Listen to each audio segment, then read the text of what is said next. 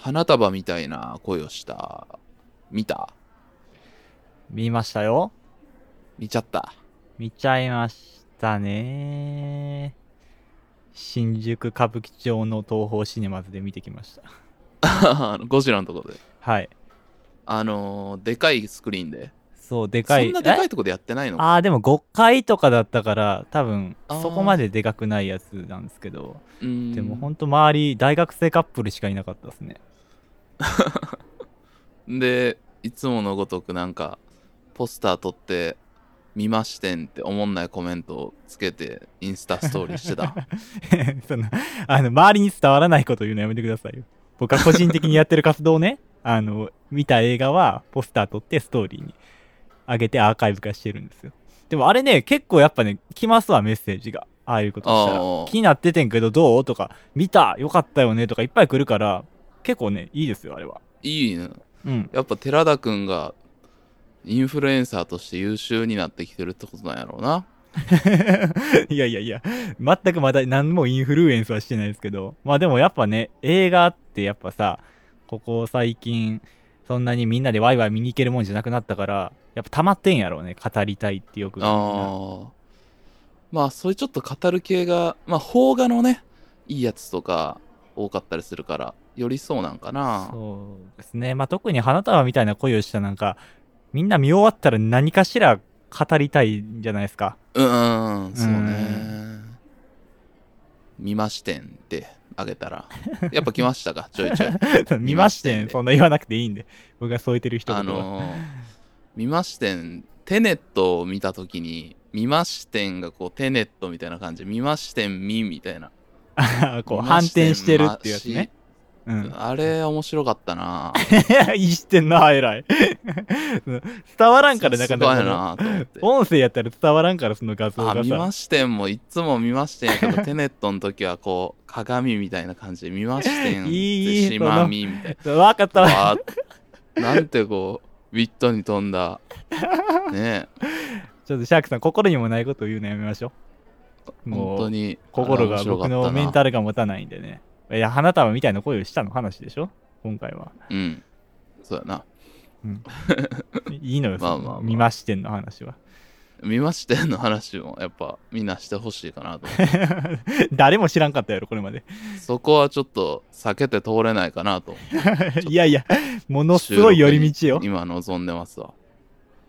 シャークさんはどうでしたか？いやまあ、やっぱり面白かったですね。公開初日に行ってきましたけど。うーん。まあ、なんかさ、これ、本当に刺さる人には刺さるんやろうなっていう内容でしたねうん。なんか特にそういう僕ら世代。人が多いよね。うん。うんうんあんまなかったもんな。やっぱ俺たちが完璧にこう、ターゲッティングじゃないけどさ、舞台にされてるってもんって、あんまないんよね。なかったな。もうちょい上の世代やったらうん多分たくさんあったけど。まあやっぱ10年前のモテ期とかさ、うんうん。うん。あれちょっと上ね。上だったしうんうん。うん。まあでもなんか、まあついに来ちゃったかって感じはするけどね。僕ら世代うんのそういう映画が。そうそう。あの、初日にね、うん。東宝シネマの日本橋で見てたんやけど、はいはい。まあ大体カップル。そうですよね。まあまあ主演の二人がね、菅田将暉と有村架純となれゃそうでしょうね、やっぱ。そう。でさ、今うん映画館横もさ、別に座れるようになってるやん。基本はやってますね、もうディスタンスなしでね。だから、その、見た部屋の、部屋じゃない、部屋って言ってるのか、俺、映画館なんていうの？スクリーン 見たスクリーンスクリーン、うん見たスクリーンのところを、はいはい。あの、だから2人で、こう、席を埋めていく列と、1人列と、なんかさ、席の数の問題でなんか、できるわけ。はいはいはいはい。なるほどね。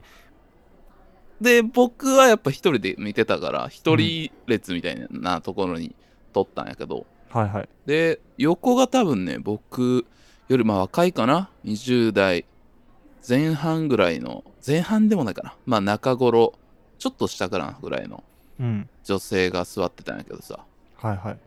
終わって、呆然としてたな。まあ、そうなるよね。うん、横を見て、この姉ちゃんどういうリアクションするんかなと思って。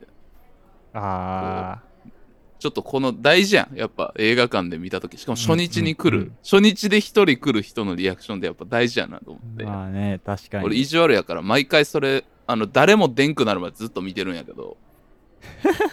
すごっそうなんや。はいはいはいはい、呆然としてたねで、へー。俺俺が出る直前までずっと座ってたね、あそう。めちゃめちゃ引きずってるやん、うん、こんなにもう刺さるんやな人にはって思って、ああ、うん。なるほどね。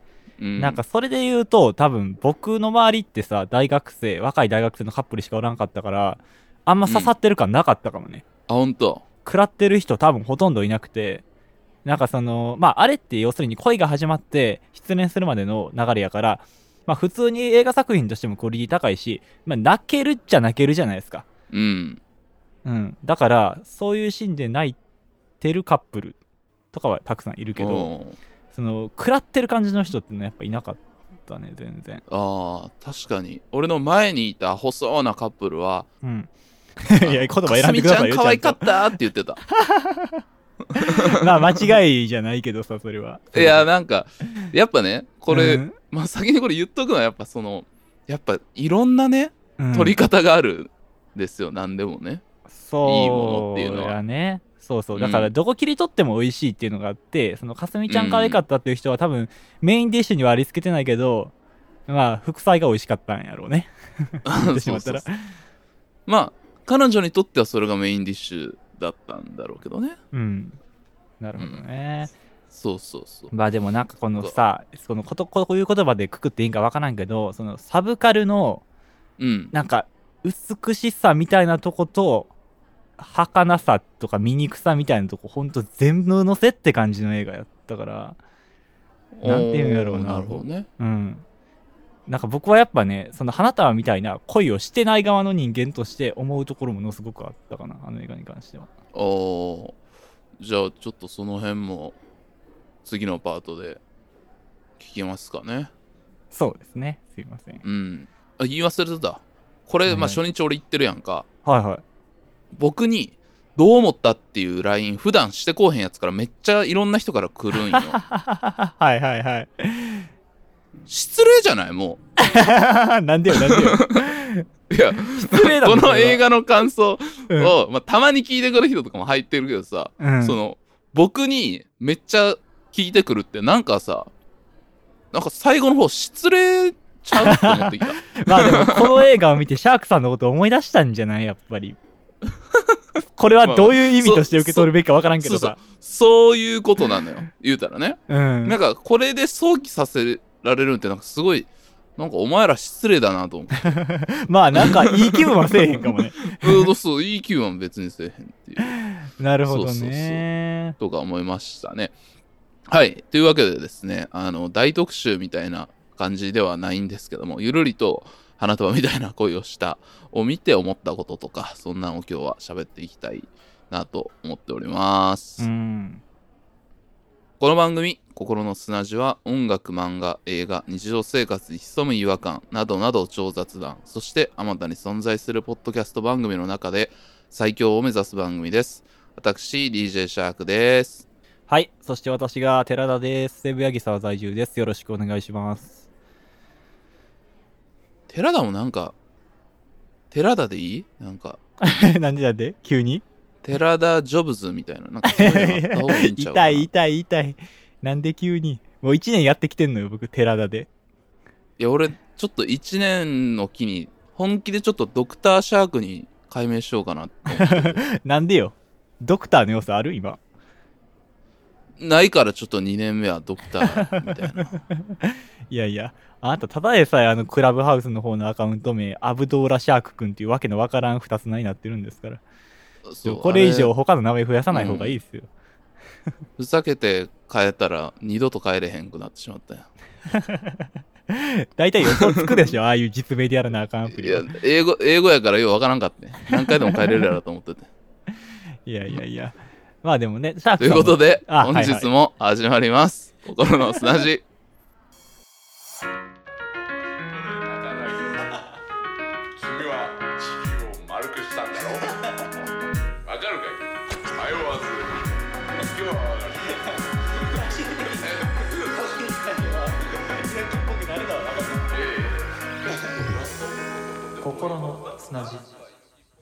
あのまあどうでもいいことなんで先に言うんですけどはい。なんかこの映画を見たっていう元カノから2年ぶりぐらいに連絡があってあら。はいはい。そう阿佐ヶ谷に呼び出されてうん。2時間説教されて帰ってきました。です。すごい。2時間説教、説教されて怒ってたん相手。なんかそうあの時お前ダメだったみたいな話をずっとされて帰ってきました。それをもう粛々と聞いてたんですかシャークさんは。反論することなく？そう。なんです。あら。やっぱりみんな思い出すんやねこの映画見たらシャークさんのこと。を、まあそれが俺の強さかなって思いながら。ポジティブやな。まあまあまあ、いやまあそのちょっとね変な、うん。変な人やったんで、ようないようないよそういうこと言うの。まあいいけど。はい。なんかいやちょっと広げて言っちゃうとさあのこの間ピエロの話したやん、したした。そう。あのピエロの話は私がした話やって言い張ってて。あえー、そうなん。そんなえ何？私が言い出した説を、うん。さも自分が考えた説かのようにルフするなってこと？そうそうそう。へえでまあなそれは間違いで僕が言ってた話を彼女が聞いて彼女が自分がしたと思い込んでるっていうのが正しいんやけど。ややこしいな。はいはい。うん。まあそういう人に呼び出されて久々に説教されて帰ってきました。なネガティブなイメージばっか植え付けますねあなた。なんかすごい嫌な人ってイメージになっちゃってるよ今その人。ええ大丈夫？そんなことないでしょ。大丈夫？ちょっと変わってる方なんやまあまあなっていう感じまあまあわかりました。そうそう。面白い話やなと思ってちょっと言まあってきまし確かにね。たまあでもまあそれもそうでさうん、うん、なんかこれを映画がこれがどうがとかいう話っていうよりは、まあ、何を考えるかみたいなことをちょっと喋ろうかなと、僕からね先に。寺田君は寺田君ね後ではい。話してもらうとして、うんうん。なんかねこの映画を見た後見た後のリアクションまあポッドキャストとかもはじめいろいろみんな語ってるんとか出てる文章とか読んで。はい。そのまあ普段から思ってることなんやけどさ共感っていうものに対してすごく考えることが僕はあったね。ああそうやね。まあまさにそのコンテンツのこの価値観の合致？まあ要するに共感から始まるもんね。この恋愛って共感って言っていいんかな？なんやろ？あれって、うん。でもさすごく難しくない？この映画って。そういうコンテンツはすごい一致してるけど感情を共有してるシーンってそんなないよね。ああそうそうそう。それだし、うん。まあ言うとほあの彼女とたまたま趣味があって本がの趣味があってうん。とか、あのこのラジオ聞いてますとかね粋な夜電波聞いてますかとかね。はいはいはいはい。とかまあそういうことの合ってるとかその記号の話はするんだけどなんで好きかとかそういう話すらせえへんっていうところはあるんだけど。うんうん。確かにね。うん。なんかまあそれを共感と呼ぶのかどうかっていうのはちょっと難しいところではあるんだけど。うんうん。寺田がさっき言ったようにね。ただ見た感想とかこれはメタにその映画が終わった後とかでもうん。自分のことかと思ったとか。ああそういう感想めっちゃよく見たね。そうそう。とかこういうことあるよねみたいな。言ったらあるあるが詰まったみたいな感じのリアクション。うんでまあそういう見方も一つありだと思うしそれを否定するわけでは全くないんだけどはい、が自分がうん、僕って基本的に共感っていうことを何も思ってないんやなってことに気づいたね。ああ何？それはその今おっしゃってる共感っていうのは、この麦と絹みたいに趣味が合うって意味の共感ってこと？あーえっ、ともうそれもそうだしうん。何かあるあるみたいな。何か映画を見て、うんうん例えば感情移入する。ああはいはいはいはい。っていうこととか。そういうものがうん。作品に対しての評価点としてあんまないってこと？そう。で作品に対してもそうだしあの劇中の人物たちのように人間関係としても共感っていうことをあんまり考えてないんやなっていうことに気づいたっていう。あー。でもなんやろ今さまあ作品にしても SNS 上とかのものにしてもそうやねんけどその共感っていうもののさなんていうの需要半端じゃなくない？強いと思うねんな。うん。それに改めて気づいたってとこもあるわ。うん。まあ、この作品、まあ、映画とか本とか漫画とかもそうなんやけど、ツイッターのツイートとかにしてもそうやし、なんかこう、あるあるっていう、共感っていうものの、ね、市場価値今ものすごく高くなってるね、確かに。だから、うん。評価として、あの、これめっちゃあるあるですよねとか、めっちゃ感情移入しました、共感しましたっていうのってすごい褒め言葉として扱われてるもんね。うんそうそうそう。でそこが、まあ、こん僕は映画の一つ見方としてそこがあの記号だけ、うん、でまあ最後にファミレスのシーンで若い男女を見てこの記号が変わってるっていうシーンが最後にあるじゃないですかそうやね、ちょっと若めの世代になってるよね。うんなんかあそこが入ってるっていうところでもなんかそこの記号だけ取り替えっこしたって、まあ、取り替え可能の記号なんだよみたいなとこ？あー、うん。が入ってるなって僕は見てなんかそういう感じに対してのちょっと皮肉じゃないけど批評みたいなところも入ってるなっていうふうに僕は見たんだけどね。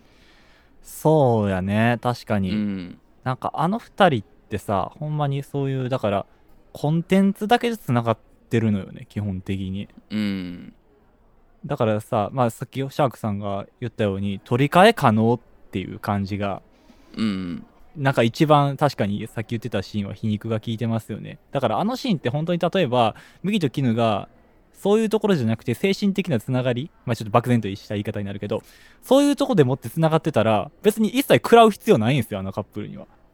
んだけど、自分たちがそういうつながりでもってずっとやってきてるからこそ、多分あそこでダメージ受けてるんやろうなと思ったし、ああそうそうそう。そう僕がねそういう話で言うとなんか一番ある意味いいシーンでもありゾッとしたシーンはあのー圧迫面接をさ絹が受けて慰めるのよそれを麦が落ち込んでる絹をね。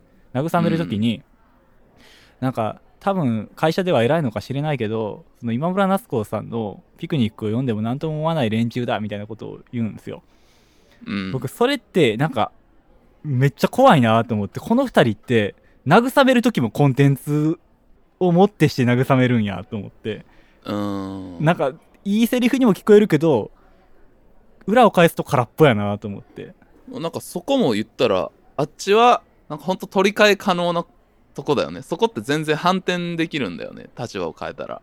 そうなんですよね。うん。まああとなんかそのセリフとしてはなんかそのなんていうんだろうそのおごりがすごいなと思ってて例えば今村夏子先生のピクニックの良さが分かる人でも圧迫面接するような人多分全然いると思うんですよ僕は。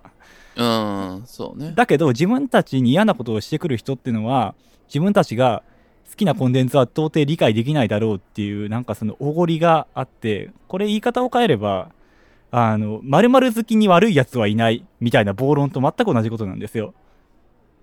だからここってなんかすごくいいシーンとして多分描かれてるしまあ多分そう感じる人が多いと思うけどでもそれが後から突き刺さってくるみたいな意味でもちょっとゾッとするシーンやなと思いましたね。まあその辺はそういう感じが入ってるよね、うん、だからその、うん。さっきシャークさんがおっしゃってた取り替え可能っていうのが、まあ、すごいしっくりきましたね。うん、そう取り替え可能な記号？うん、って感じが、まあする記号でつながってるってとこある。うん、のまあでもそこにアイデンティティ的なところを持つってうん、いうサブカルの先民思想みたいな、ああそうやね。この言葉を知っているっていうことが特別であるっていう先民思想っていうところって。うんうん。お届けします。心の砂地を汲み解いてこの西東京の暮らしを最寄りへバラス東京が素晴らしいでも故郷は証のサイン場所。しないで演歌上生活するには不便でしょ。僕らは天使なんかじゃないだから全員参加じゃないならやれない。西武八木沢できていく覚悟さ。例えば記号がガーって出てきてそれがまあ僕たち世代のものであるとかねまあセロの高木さんの店路地みたいなとかうん。ってさ、うんうんあのまあ俺らはもう直撃だからすぐ分かるわけですようん。ですねもう路地なんてだってあのげ過去にゲストに出てますけどあのシラフさんとかがそこそね 一緒にやってたバンドですからね まあ今となっては距離もね近いっていうのは。そうそうそうありますけどもなんですけど、あのなんであれなんですけどあのなんかそういうところをにうんコンコンって移入していく、あれがこうでっていう見方もありだと思うんだけどなんかそこってそうじゃなくて僕が今日は考えて話してみたいっていうところで言うと、はい。そのそれを言ったらさ記号やんただの。セロとかさ、うんうんうん。あの固有名詞の記号みたいなのをすら僕たちはそうやってまとうまとって自分ごとにしてしまう相手とのコミュニケーションの一つ。でそれがす同じものが好きっていうことがうん。相手が好きっていうところに変換されている。うんうんうん。ここってなんでなんやろってことをなんでなんでしょうね。僕思ってさる。そういうの一切ないから不思議なんよそういう人が。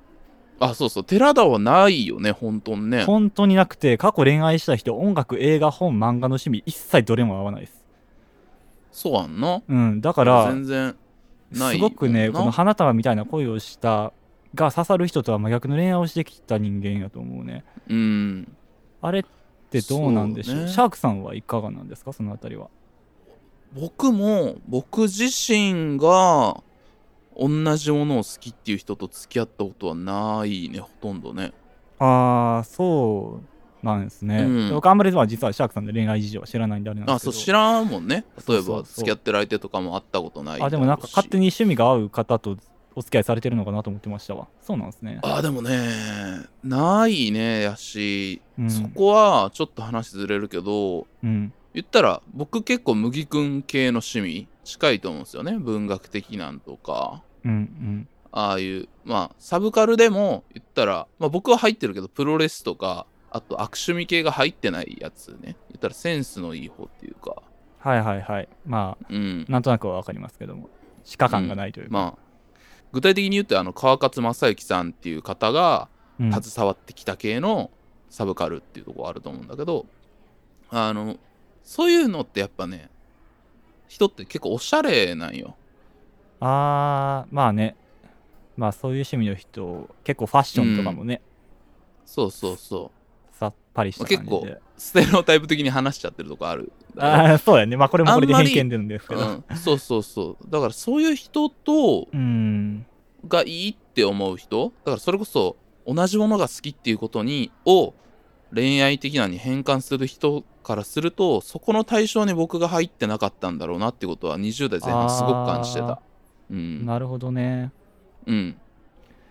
まあそういう界隈界隈っていうか、まあ、そういうジャンルは好きだけどそういうジャンルが好きな、まあ、女性の方が好みの男の子とはまた違ったっていう感じなんですかね。そうそうそうと思ってたし、なんかそういう恋愛して別れていく女の子みたいとか男の子見てきたけどうん。本当にそれこそ近くでなんかこの人たちはパートナーのことをアクセサリーのように思って見てるなっていう、まあ、ブログを書いたこともあるんだけどっていうやだみは感じてたかうん。らなんかそれを見たなんか久々見た気がしたっていうのもあるんだけどああそこがなんとなくなんで同じものが好きってことが好きに変換相手が好きに変換されるんだろうってつ結構寺田もさっき言ってたように戻るけどうん。疑問に感じてて昔から。ここまで言語化されてなかったけどね。うん。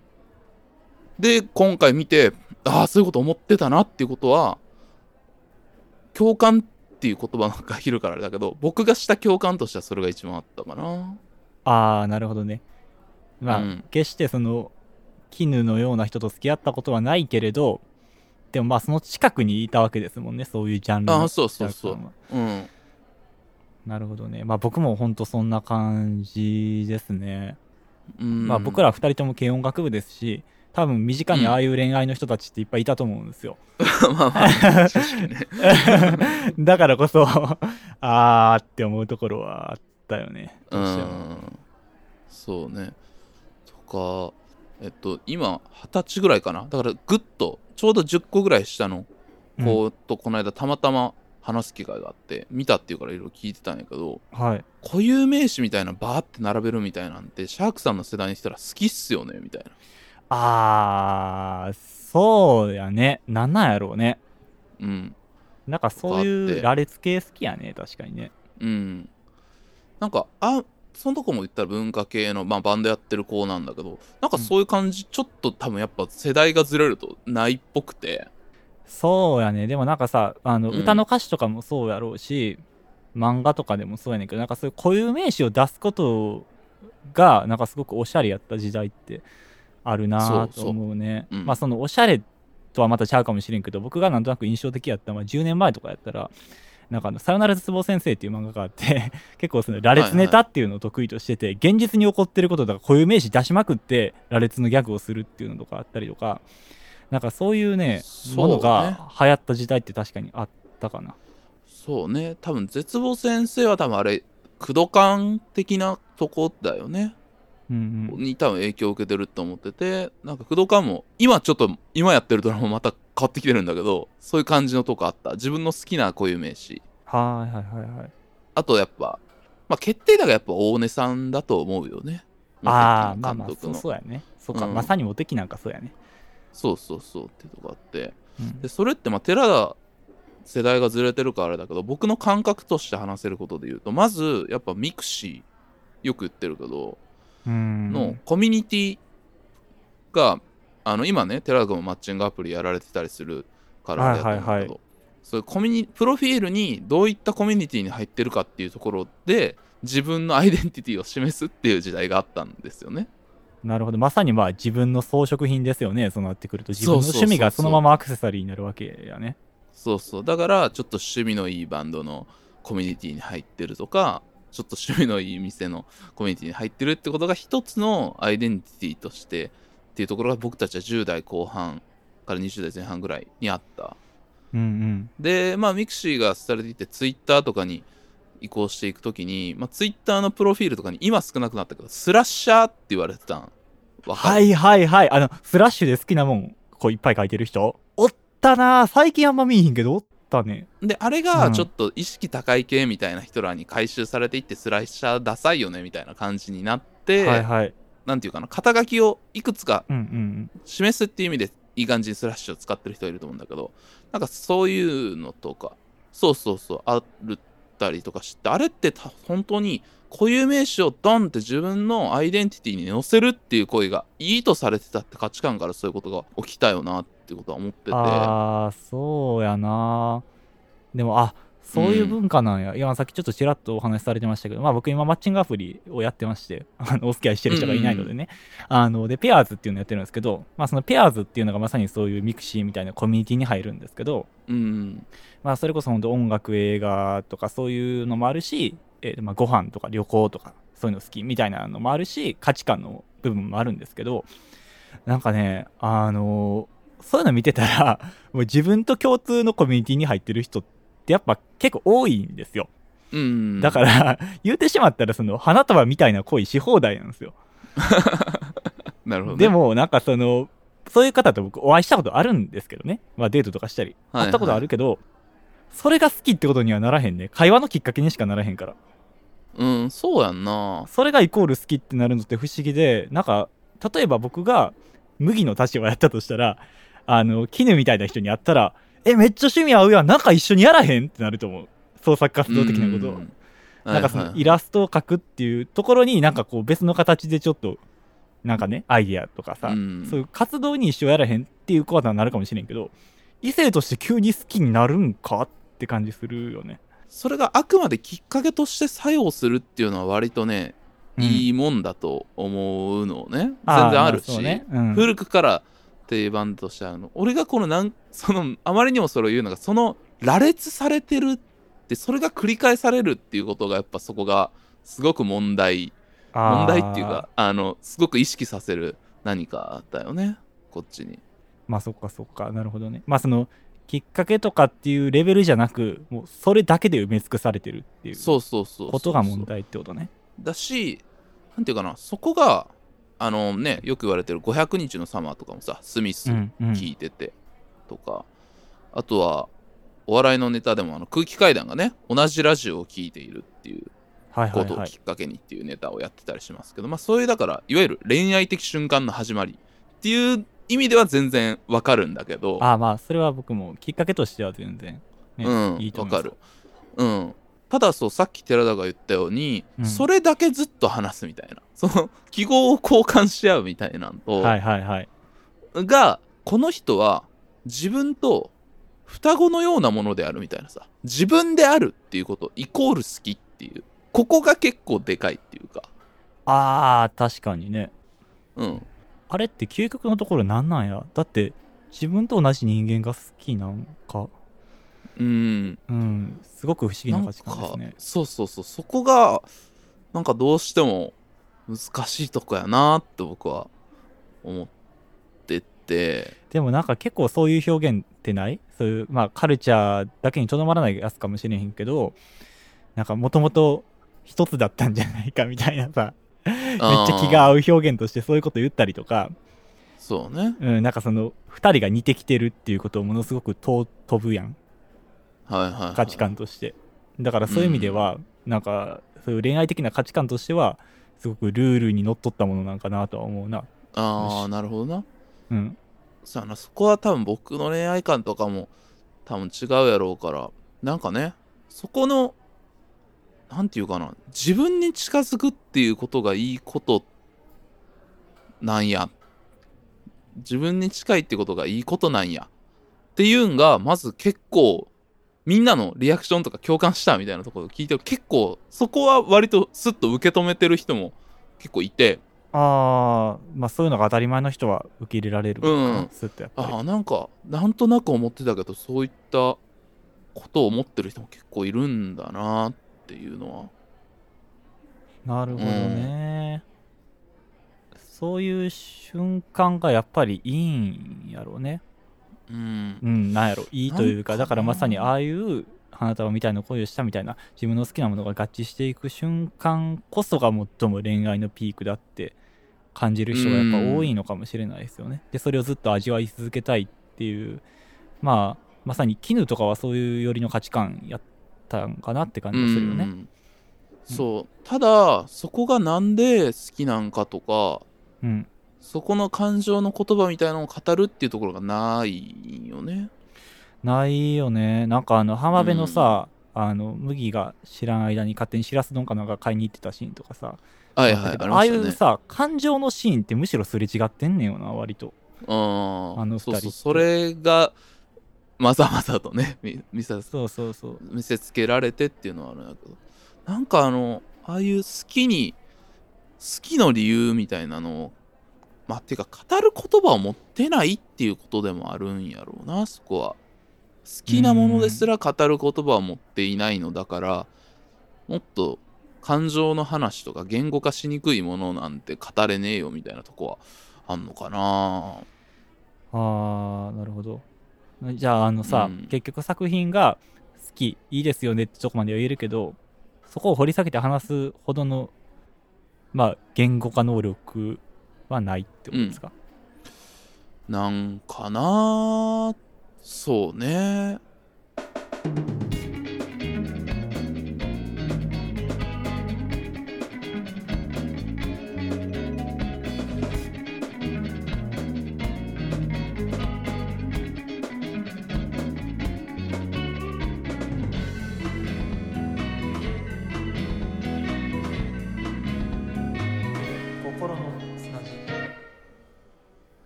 俺らの世代とかってさエモいとかさ、言うやん言うね。すごい流行ってたよね。うんエモいってすごない？なんか なんかその エモい何かをさ聞きたいんだけどエモいっていうところで、うん。そこのめっちゃ多分全然違うけどコミュニケーションを取るっていう意味でそういったところでさでかい言葉でそうだね。嫌いな言葉で言うとあのうんクソデカ感情とか言うやん、言う言う言う。それは割と最近よね。うん。そうそうそうでかい感情とか なんかうんうんわかるんだけどそこがどういうなんかっていうところまで言わへんっていうコミュニケーションを結構俺たちはしてきてるんよね。あー、でもすごいわかるよ。あの、僕もさ、うんエモいとかも僕、まああんまり使ったことがないんやけど、ただなんかさ、これを批判しだすとさ、あの、やばいっていう言葉を批判してる老人とすごく想起させられてさ、なんか どうなんやろと思うとこはあんねんけどまあでも僕はやっぱエモいって言葉あんまり使いたくないなと思うしうん。あとまあよく感想とかであるの考えさせられるっていう感想。何何を考えさせられたかを言うてくれ。何をやねんっていう。めっちゃ思う。まあそうねとかうん。それは思うし、まあこの番組もそれをさあの考えていこうみたいなとこを頑張ろうみたいなとこがあるからさまあ別にそれが一概にどうかっていうわけじゃないけどそういうコミュニケーションをしてるっていうことは一つ言えると思まあってて、そのインスタントなさ感想としては全然いいよね。エモいってすぐ言っちゃうとか、スピード感はあるからね。うん。そのなんか固有名詞をこうまとって中身が空っぽだったみたいなもんってうんあこれね？この感覚ね？って思ったのね。このこなんか言ったら固有名詞みたいなものを、いろんなものはまとえるけど中身が何もなくてみたいなももの表現っていうのって、俺やっぱ結構見てきてて、おー。ん。そうなんや。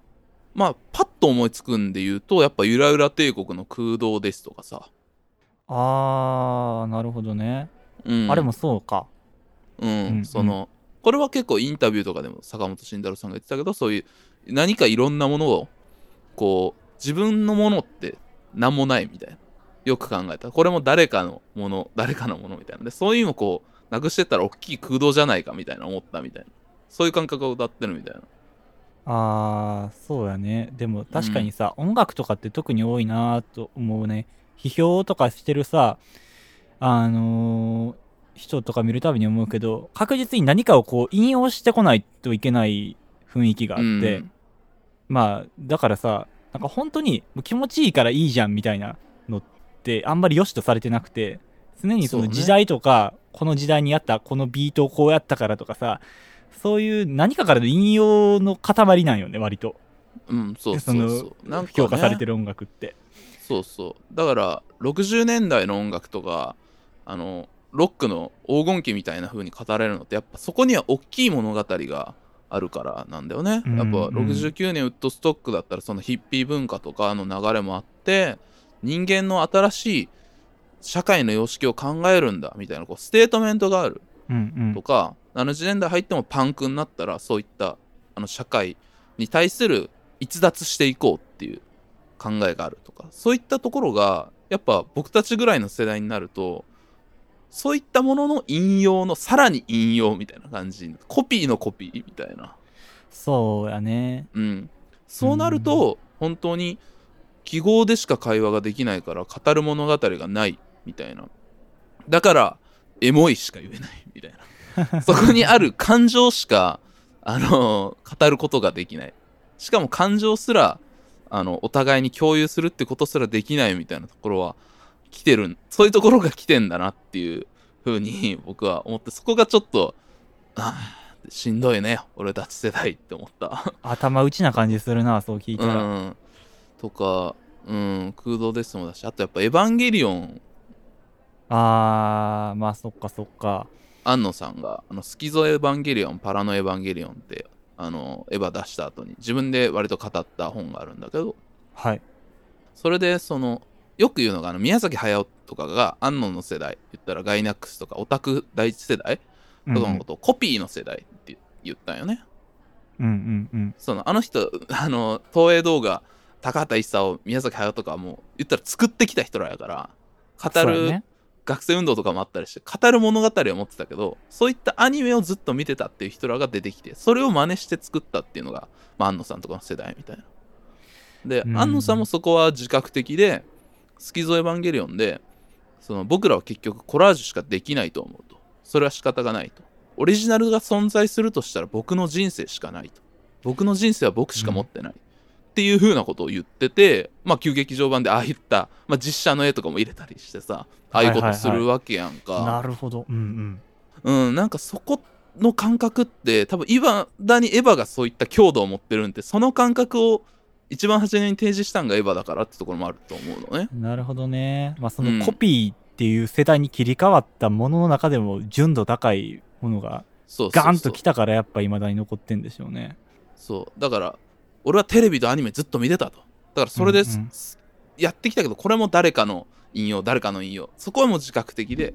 で何かオリジナルを入れるとしたらじゃあ俺の人生っていうことしかないだろっていう態度。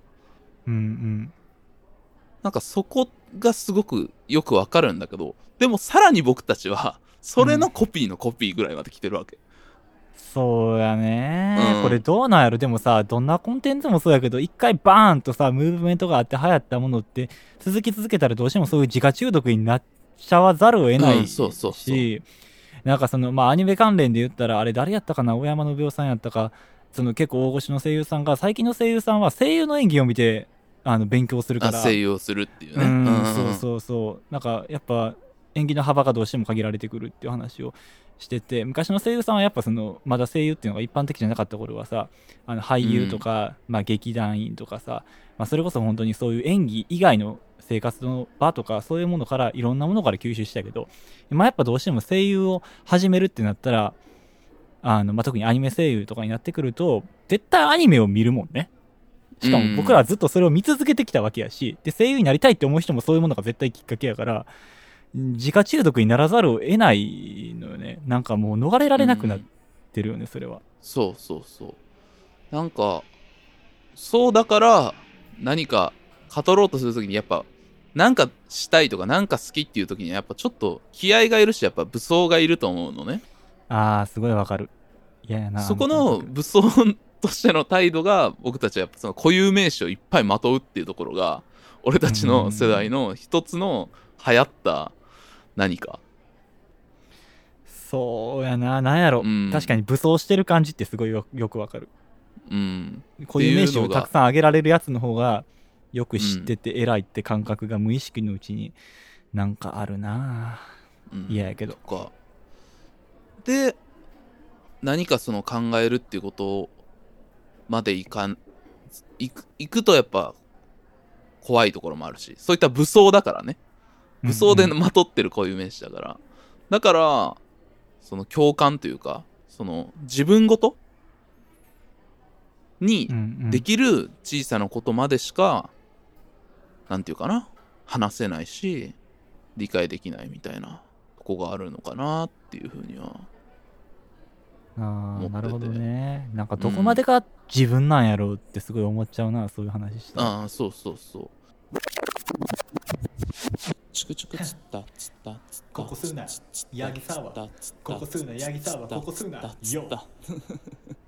ちょっと角度全然変えるけどさうん。どう自分ごとにするかっていうことはめっちゃ上手くなってると思うのね僕たちの世代って。うんうん。だからこうよくあるのがそのまあ感情移入的なことがうますぎるがゆえにうん。何かこう炎上した案件とかニュースとかがあってうん。僕がこの人だったらこう思うっていう意見うんうんうんうん。がなるほど。多いなってすごい思うのね。ああそうやな。まあ逆の立場になって考えるじゃないけどさ。そうそうそそうやな。特にまあ炎上するような案件は多いかもしれへんな。そうういう、ん。批判にさらされてるものに対して逆の立場やったらって考えてそういうので擁護派に回る人って多分たくさんいるそうそうそう。うん。でそういうのってだからもういろんな要素があるけどそれは言ったら自分の好きなものとかだけ守れればいいというかさ。自分の場所が守れればいい。だけどいざ目に入ってくる、じゃあ自分に置き換えるっていうことしかできない。だから僕がこうだったら嫌だと思うからそれは間違ってると思うっていう。言ったらその感情が一番大事だと思ってるんだよね自分の。うんうんうん。なんかそこってそうなんやっていうことをすごく思うことがあってずっとね。なんでそうなんやろってずっと思ってたんやけど。えーえそれは自分の感情以外で言うとどういう形があるんですか？ちょっと僕あんまりお頭追いついてないかも、カルチャーに対してとかだったら、うん。まあ、こういうことがあるよねこういう現象があるよねって言って言ったら自分がどう思ったかっていうじゃなくてうん。客観的に見てこういうことがある。この人はこう言ってる。っていうところうんうを考慮して、第三者の目が入って考えるっていうところとうん。そういうところが全部抜けて自分が移入してどう思うかっていうだけになってるっていう話。ああそういうことか。う、ん。ああそうやな確かに自分やったらって思っちゃうもんね。その人の感情を無視してるもんね。そのうん。言った当人とかの。そうそう。まあいろんなことが複雑すぎて分かんねえし、なんかすげえ触れてる人はこうすげえ触れてるし分かんないんだったら大事にできるのは、それこそ安野さんがあるとしたら自分の人生だけであるって言ったんと近いというかさああるとしたら自分の感情だけが大事っていうところは、自分分が思どう思ったってことは大事っていうところがやっぱみんな大切なんやなっていうことをすごく思っててなんかこの映画を見たらそういうことをにあのの理由が分かった気がした僕は。あー確かにな。そうなんや。うんそうやな。でもなんか自分が理解できないものに対するさアレルギーみたいなんて増えてんのかなとは思うな。なんかなんかそうね分断というかね。うん。なんかうんそこの分断みたいなところも感じるやんか。そのそれこそ双子のようだった麦君があの、うん。ニュースピックスのあの前田裕二の本を読んでるっていう。書店のシーンね。うん。そうそうそう。とかってあれってさ別にまあ俺も好きじゃないよ。好きじゃないけど、そこで決定的な、うん。あのー断絶ではないと思うのね。ああ僕もそれすごい思う。はいはいはい。わかるうん、わかる。そうそう。でもそこがさ決定的な断裂になってるしうん。そういう風に描かれるやんか。そうやな。しかもさ、それはそれでさ、例えば、麦くん側がさ、ああいう本を読むのはいいよ。ああいう本を読んで、うんでもそれでも、あの、きぬちゃん側の価値観も当然認めるよっていうのだったらいいけどさ、きぬちゃん側の価値観も否定しだすやん。あの、就職したイベント会社に対することだってさ、なんかしょうもないみたいなこと言ったりとか。うんなんか、だから結局さ、そういう人たちが分断されちゃうと、元に戻りようがないなっていうのあるな。あーそれは思うけどね、うん。なんかでもそこってさ、うんお互いにそのこっち側あっち側っていうことしかやってこなかったからそうしかないっていうことなんやろそうやな。うん同じ理解、理解できる者同士のチームとしてずっと活動してたから、別チームになっちゃったらもう手の施しようがないんだろうね。なんかこうさな、んかななんていうの、その、理解できない、でもいいじゃんとはならないんやろうな。うんそのまま放置できないんやろうな。それって結構同世代にすごい思うことの一つかな。こっち側あっち側っていう。なんか分断しちゃう。カテゴライズしちゃうみたいなんて。確かに。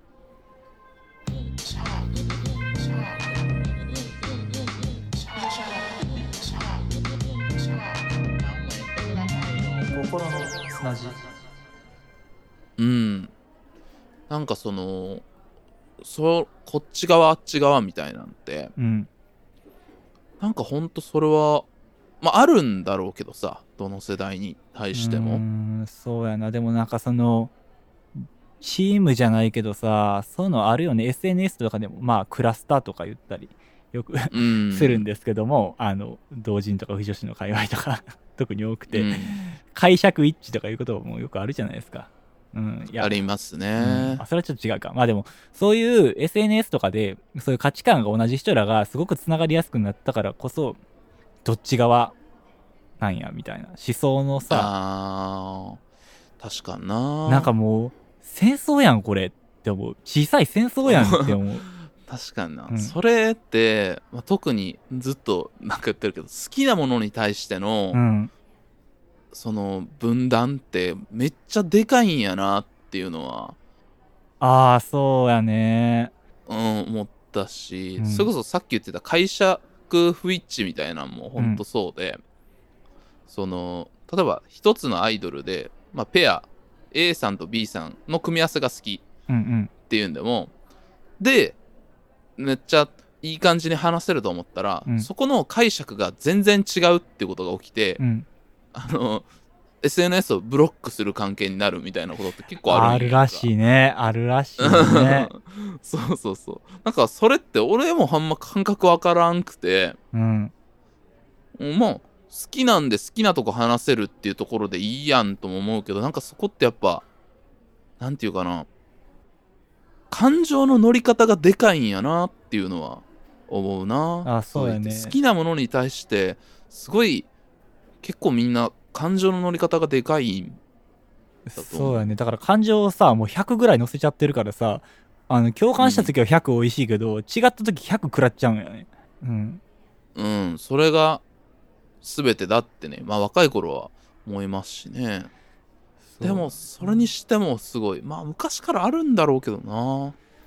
あるんやろうけど、うん。まあ見やすくなったし傾向としては強くなってるね確実に。ってるうん、うん、とかね。まあそういうことを考えた映画でした。見解としては。そうやね。なんかさ、うん。これ恋愛のあるある映画じゃないと思うなただ単に。恋愛のうんだけの話じゃないよねこれ本当に。このまあいろんな見方ができるよ。やっうん。ぱすごくよくできてるいから、やだからなんか今さそういうちょっとそういう恋愛自体は批判めいた感じで言ってるけどでも映画としては本当にすごい映画だよね。うん。うん。僕はそういった固有名詞とか、うん。趣味っていう点だけで今回喋ったけど、うん。もっと言うとまあ俺らがしてるもっとジェンダーによって語ることもできるああできるね。うん。すごいそういううん余地はあったね、まあまさにあの、うん。麦君が働くようになってからとかさ。そうね麦くんがここ砂聞いてたらな。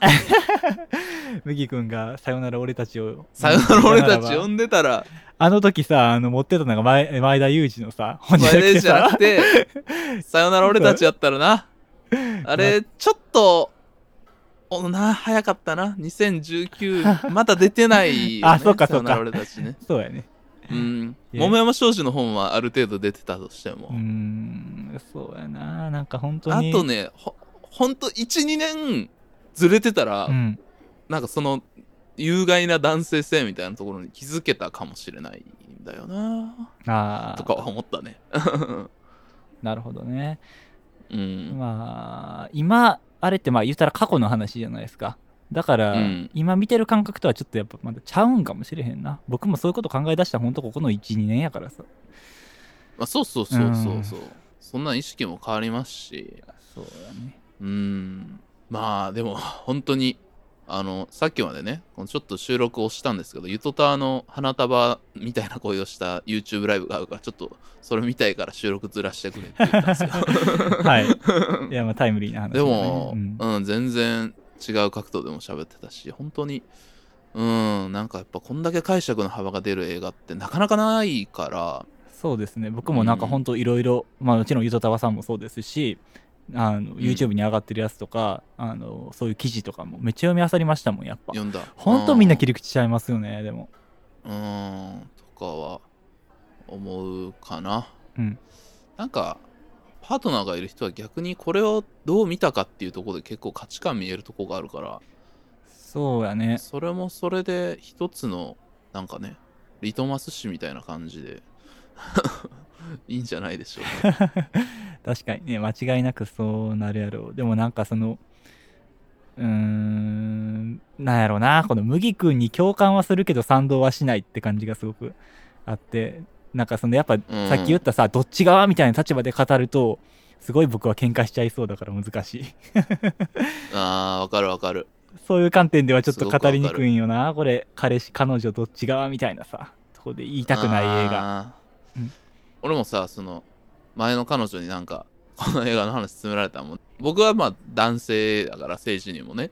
だからそのなんか麦君のポジションとしてどうなのかっていうことをで聞かれてて、勝手にそっち側に立たされちゃってるよね。多分。そうそうそうそう。それはそれでまああのなんていうかな。あのグループワークでじゃああなた司会でって言われて司会やってるみたいな気持ちでした、ご苦労様ですそれは。うん、でこれはでもねうん。あのまあ当たり前のことなんですけど、うん。話す時になんかそのその人の属性とかでそのポジションをやっぱ与えてはいけないとは思いますよそうですね。何かを語る時に、うん。そうそうそう。男性だから彼氏側の視点なんだろうっていうのは良くない偏見です、良くないと思います。はい。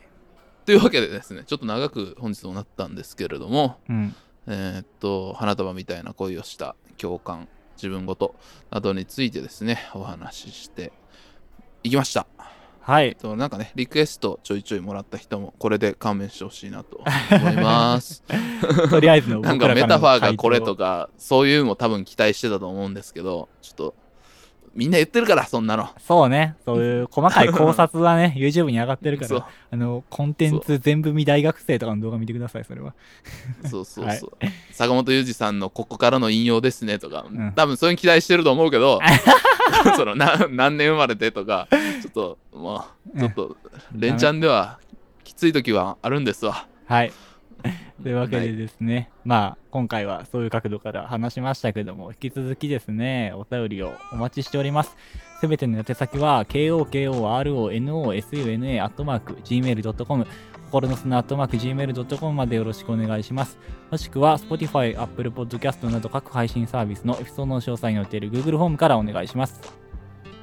ツイッターでの投稿は「ハッシュタグ #KOKOSUNA ココスナ」ですツイートされる際にはエピソードをですねリンクしていただいてツイートされるとより嬉しいです。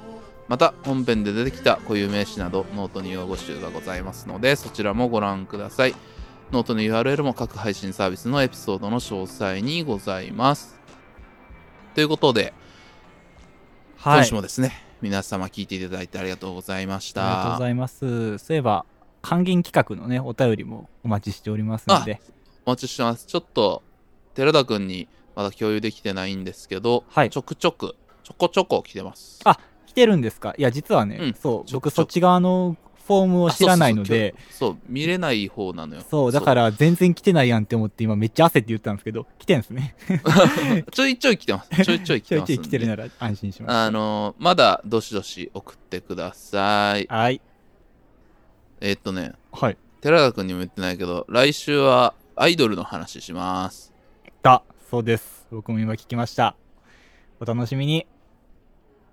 それでは皆様、ごきげんよう。